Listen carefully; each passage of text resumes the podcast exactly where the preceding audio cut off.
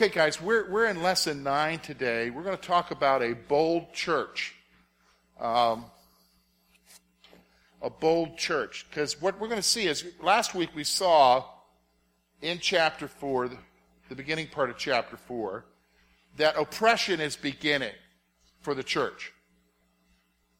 People, the Sadducees, especially the leaders of the, of the Jewish people, aren't happy with the message of uh, the resurrection of Jesus Christ. And so the oppression is starting. And I, want you to notice how they react to that. Now, this is to me blows my mind, especially when you consider how Christians today are reacting. Christians today and their reaction to what they perceive as oppression. Okay? And you're going to see that there's a stark contrast here. Okay? A very stark contrast and uh, something that uh, you and I should be aware of. So let's notice, first of all, we're going to see that Peter and John are released. They're going to go back to uh, the main group and they're going to give a report. So notice with me verse 23 through 31. And being let go, they went to their own companions and reported all that the chief priests and elders had said to them. So when they heard that, they raised their voice to God with one accord and said, Lord, you are God who made heaven and earth and the sea and all that is in them, who by the mouth of your servant David have said, Why do the nations rage? Why do the people plot vain things? The kings of the earth took their stand, and the rulers were gathered together against the Lord and against his Christ.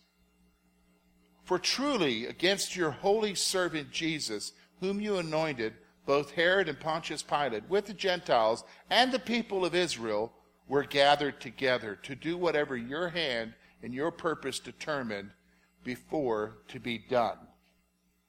Now, Lord, look on their threats and grant to your servants that with boldness that we may speak your word by stretching out your hand to, to heal and that signs and wonders may be done through the name of your holy servant Jesus. And when they had prayed, the place where they were assembled together was shaken, and they were all filled with the Holy Spirit.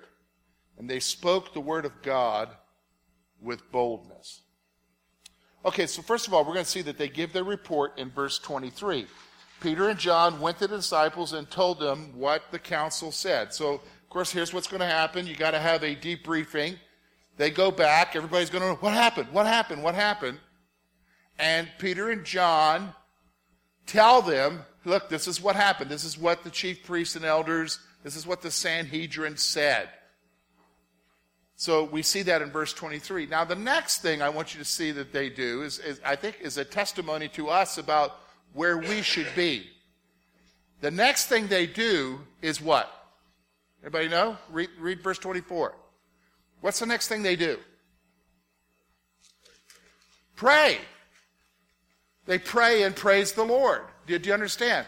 They go immediately to God with the issue. Now, do we do that? Sometimes, but most of the time, what? No, no, we, we try to have meetings. We try to figure it out. You know, what are we going to do? The, you know, the, the authorities are telling us we can't do this anymore and we got to stop. Notice that they pray. So here's what I want you to see. First of all, their unity. Having heard the report, the disciples responded in unified prayer. So the disciples responded in unified prayer. First thing they do, which is what I need you to help you to understand, always in prayer, when you see prayers recorded in the scripture, there's always this component at the very beginning of the prayers. They acknowledge God as the one who created everything. There is always, when you see prayers, an acknowledgement of who God is and what He's able to do. Here they are praying and they are acknowledging that He is the what? The Creator. He created everything. So then, verse 25 to 28, you see that they discuss this opposition that's taking place. They present to the Lord in their prayer the opposition. but I want you to notice how they describe it, okay? First of all, the d- disciples reference Jesus Christ as they quote Psalm 2, verses 1 to 2. Psalm 2, 1 to 2 says this Why do the nations rage and the people plot vain things? The kings of the earth took their stand, and the rulers were gathered together against the Lord. And notice they say, and against his Christ. All right, now let's stop for a moment. Go turn back to Psalms now. Go in your Bible to the Old Testament. Turn to Psalm 2.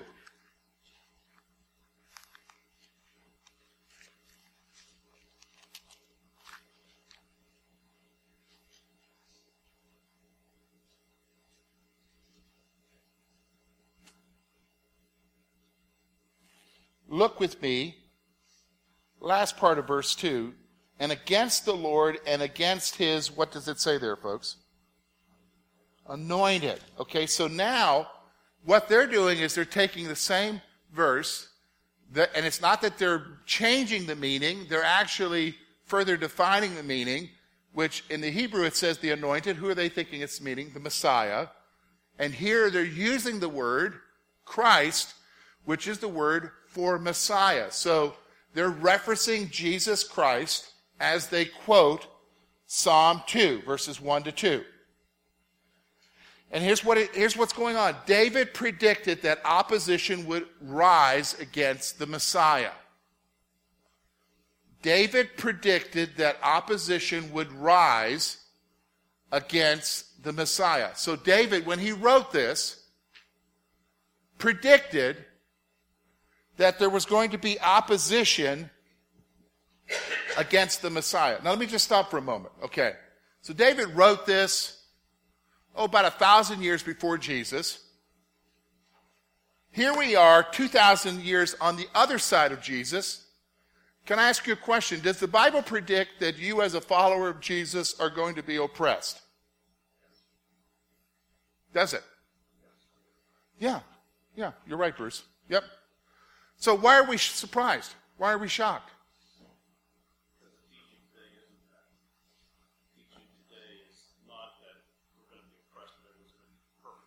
That we're going to bring about a new world. Well, and that once, once you your life to Christ, all your problems are over. Okay, so the teaching that we're giving is, is that everything's going to be hunky dory, roses, sweet, land flowing with milk and honey, Krispy Kreme donuts delivered to your door, you know, yes. Okay. All right. You didn't hear that in your gospel presentation? Okay, sorry. Okay. Uh, but, okay, so we've got this concept that everything's supposed to be. So when oppression does happen, which is what Jesus predicted. In fact, folks, the gospel tells us Jesus said, if you follow me, you're going to suffer. Jesus says you're going to suffer. Well, I've never heard anybody talk about it. Do you understand why? Nobody likes to hear that. Okay? So I guess what I'm trying to say to you is, is that what's happening as far as the oppression of the church is not abnormal. Did you hear what I said? It's not abnormal. We think it's abnormal. It's actually what? Normal. Okay? Normal. You know? Normal. All right, let's go on. So he predicted that opposition would arise against the Messiah.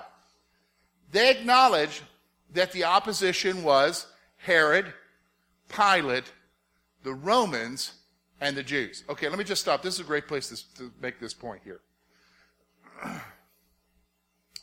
Whenever a new Jesus movie comes out, do you ever watch the uh, news shows?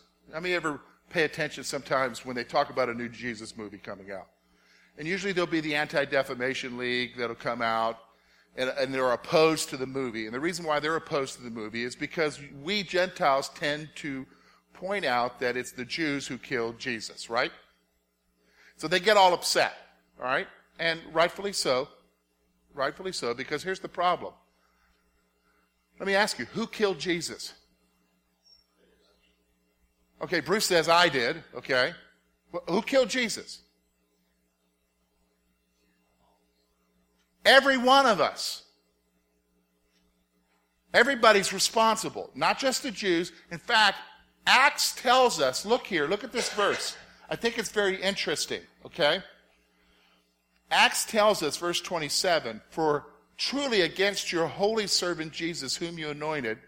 Look at what he says here. Both Herod, who is the king at this time of a section of Israel, Pontius Pilate, he's the Roman procurator over Judea. Then notice here what he says, and the Gentiles, and who else? The people of Israel. Is that everybody?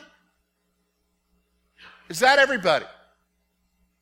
Yeah, it's everybody, folks. It's not just one particular group. Everybody's responsible for whose death? Jesus' death. We need to grasp that. So when you hear somebody say, well, the Jews killed Jesus. Yeah, but the Gentiles had a pretty good hand in it too, you know? Do, do, you, do you understand what I'm saying? Everybody is responsible for Jesus' death. Now, the opposition's actions against Jesus, now here's what you need to understand. The opposition's actions against Jesus was part of God's predetermined plan. The opposition's actions against Jesus was part of his predetermined plan. Now, here's why they're bringing this up, and I think this is a good point for you and I to grasp today. First of all, hey, is opposition taking place today with the church in our culture? Okay. So I'm going to ask you a theological question. Do you think God was surprised by that? Do you think any opposition against the church today wasn't included in his plan? Do you think that he's shocked by what's happening?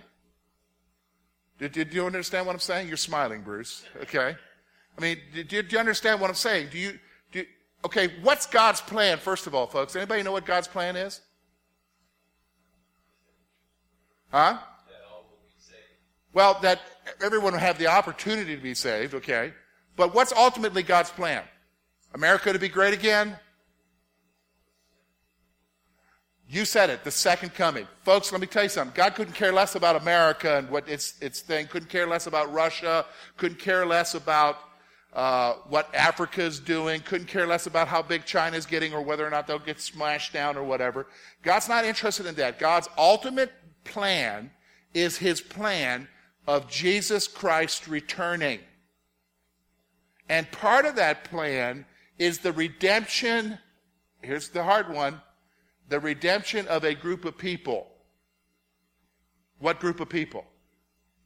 Israel, the Jews. Do you understand? Everything in the scripture points to that. Okay, so here's what I'm saying. So in God's plan, do you think he counted on the fact that there's going to be opposition to believers? Okay, you need to understand that. Nothing happens outside of God's plan. God's plan already figures that in. Opposition to believers is part of what's going on. Why do you think Jesus said, if you follow me, you will suffer? Why do you think he said, they'll drag you before authorities? They'll oppress you. Here's what those, he said, even this in the Gospels. They'll think they're doing God a favor by getting rid of you. Now, haven't we heard those kind of things already? You know? So the point is, is what I want you to see here. The opposition against Jesus was part of God's predetermined plan. He's making that point here. That's what they're praying. So now, here's what I want you to notice that blows me away. So here they are, they're acknowledging you're in control, God. There's this opposition, but this opposition was already, you already knew about it, Lord. You already figured it into your plan. Here's what they ask God to do. And this blows my mind because this is so opposite of where we are today. Today, we're told, you need to fight. You need to stand up for yourself and take back what, you know, isn't that what we do? I want you to listen what they pray. Now, if anybody needed to stand up, it's these folks because they were facing death. Do you understand? They were facing death. Their culture was a little bit different. But look at what they ask. Verse 29. The disciples asked the Lord to grant them boldness to preach the gospel. First thing they say is, God, give us boldness to keep preaching, to keep sharing our message. To keep, what's the message? That Jesus Christ is alive, to, to share the gospel. Give us boldness to keep sharing the message. That's amazing, isn't it? Okay? They're asking for boldness where some of us would be like, oh, well, how can I just quietly slip away? You know what I'm saying? They're asking for boldness. And then here's what they're asking. What else they're asking? The disciples asked the Lord to do great works in the name of Jesus Christ. Here's what they're doing God, give us boldness to preach your word. And then, God, you validate your word by showing yourself mighty in people's lives. That's what they're asking. Stop for a moment. Are we asking God to do that? The problem is, is we're not. Here's what we need to be asking God, we're facing this opposition to what we believe. Show yourself as being mighty and validate what we're saying to these people. Show yourself to them. Did you understand what I'm saying? Show yourself. Do great things that they can see. Yeah, that was God. Did you understand what I'm saying? That's, that's, that to me is amazing. That's what they're asking here. That's, that's their response to the opposition. How are we doing? How are we doing, guys? Because that's how the early church responded. How are we doing?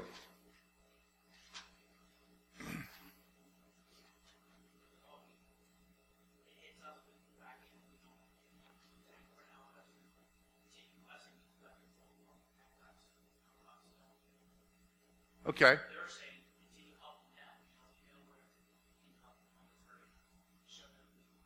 Okay. All right, that's good. Good. Anybody else? How are we doing? All right, now listen. Sometimes you can say, oh, well, that's just their crazy prayer, George, that's got recorded. They just don't understand. They're not enlightened as we are. Okay? Well,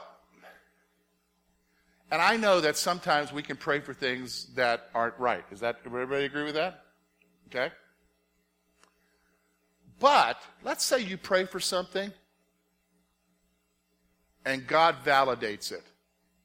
Like, yes, you're praying, and you're praying for the right thing. What do you mean validated, George? Well, here's what happens. The next verse tells us as they pray, the place shook. as the, the place where they prayed shook, and they were filled with the Holy Spirit. Do you think that's a validation? Like you're praying in the right way?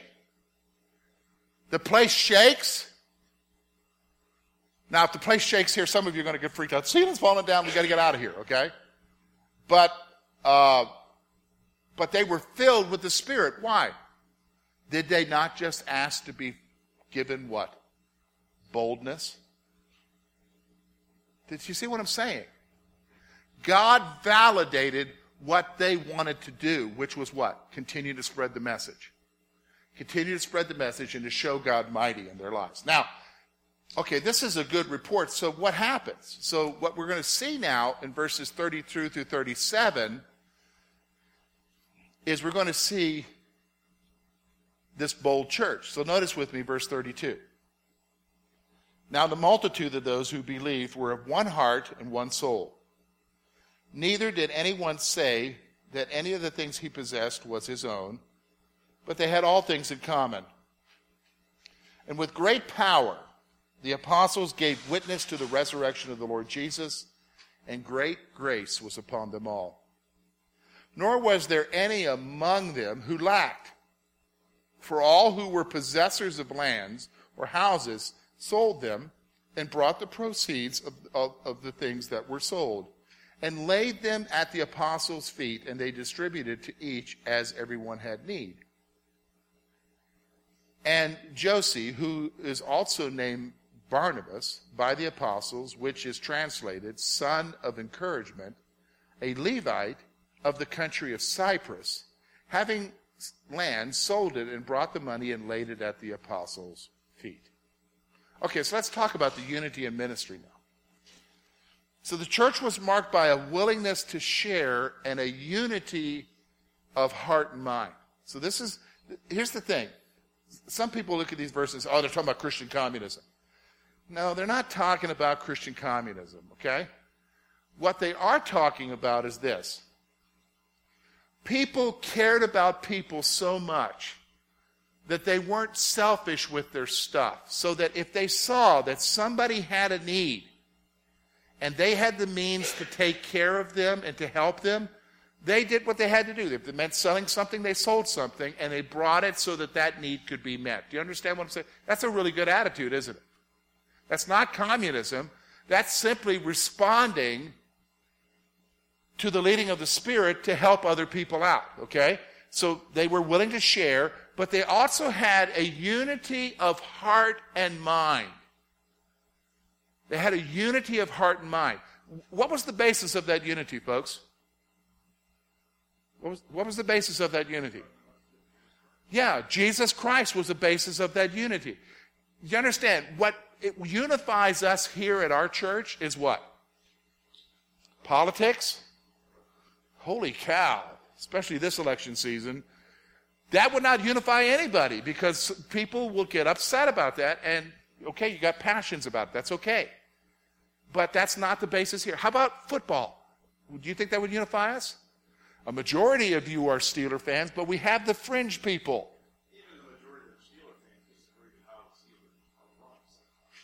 Yes, spoken like an Eagles man. Okay. do, you know, do you know what I'm saying? And, and of course, there's that occasional person that shows up with a Dallas shirt on. Where, where did they come from? Okay? Do you understand? Those are not the basis of our what? Labor issues. Right? That's not the basis of our unity. We got people who are for that and people who are definitely against that. And then there's the, the third group. I don't care.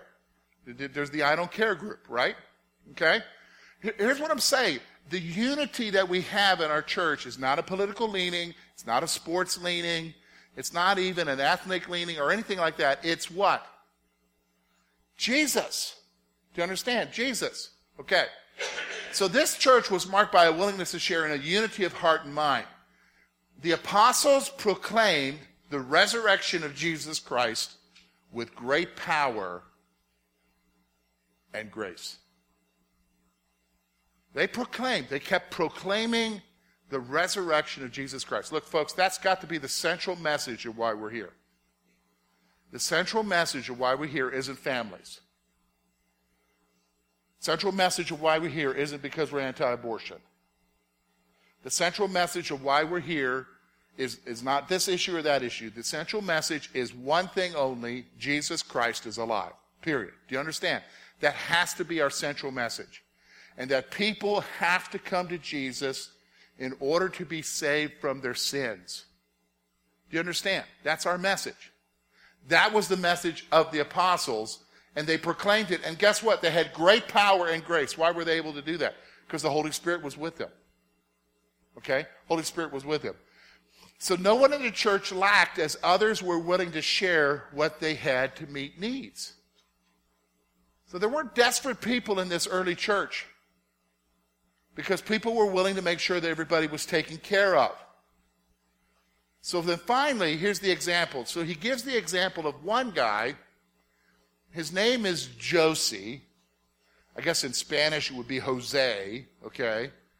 But he is from the island of Cyprus. So he's part of the diaspora. Diaspora means the, the Jews who were spread out because of the different captivities. So he's from the island of Cyprus. He's from the tribe of Levi. And this guy is commended for selling his land and giving his money to the apostles. Let me just stop for a moment. giving money to the apostles is not like giving monies to some folks today in Christian circles. The apostles didn't benefit from it. We're going to see that in Acts chapter 6. They distributed that money to who?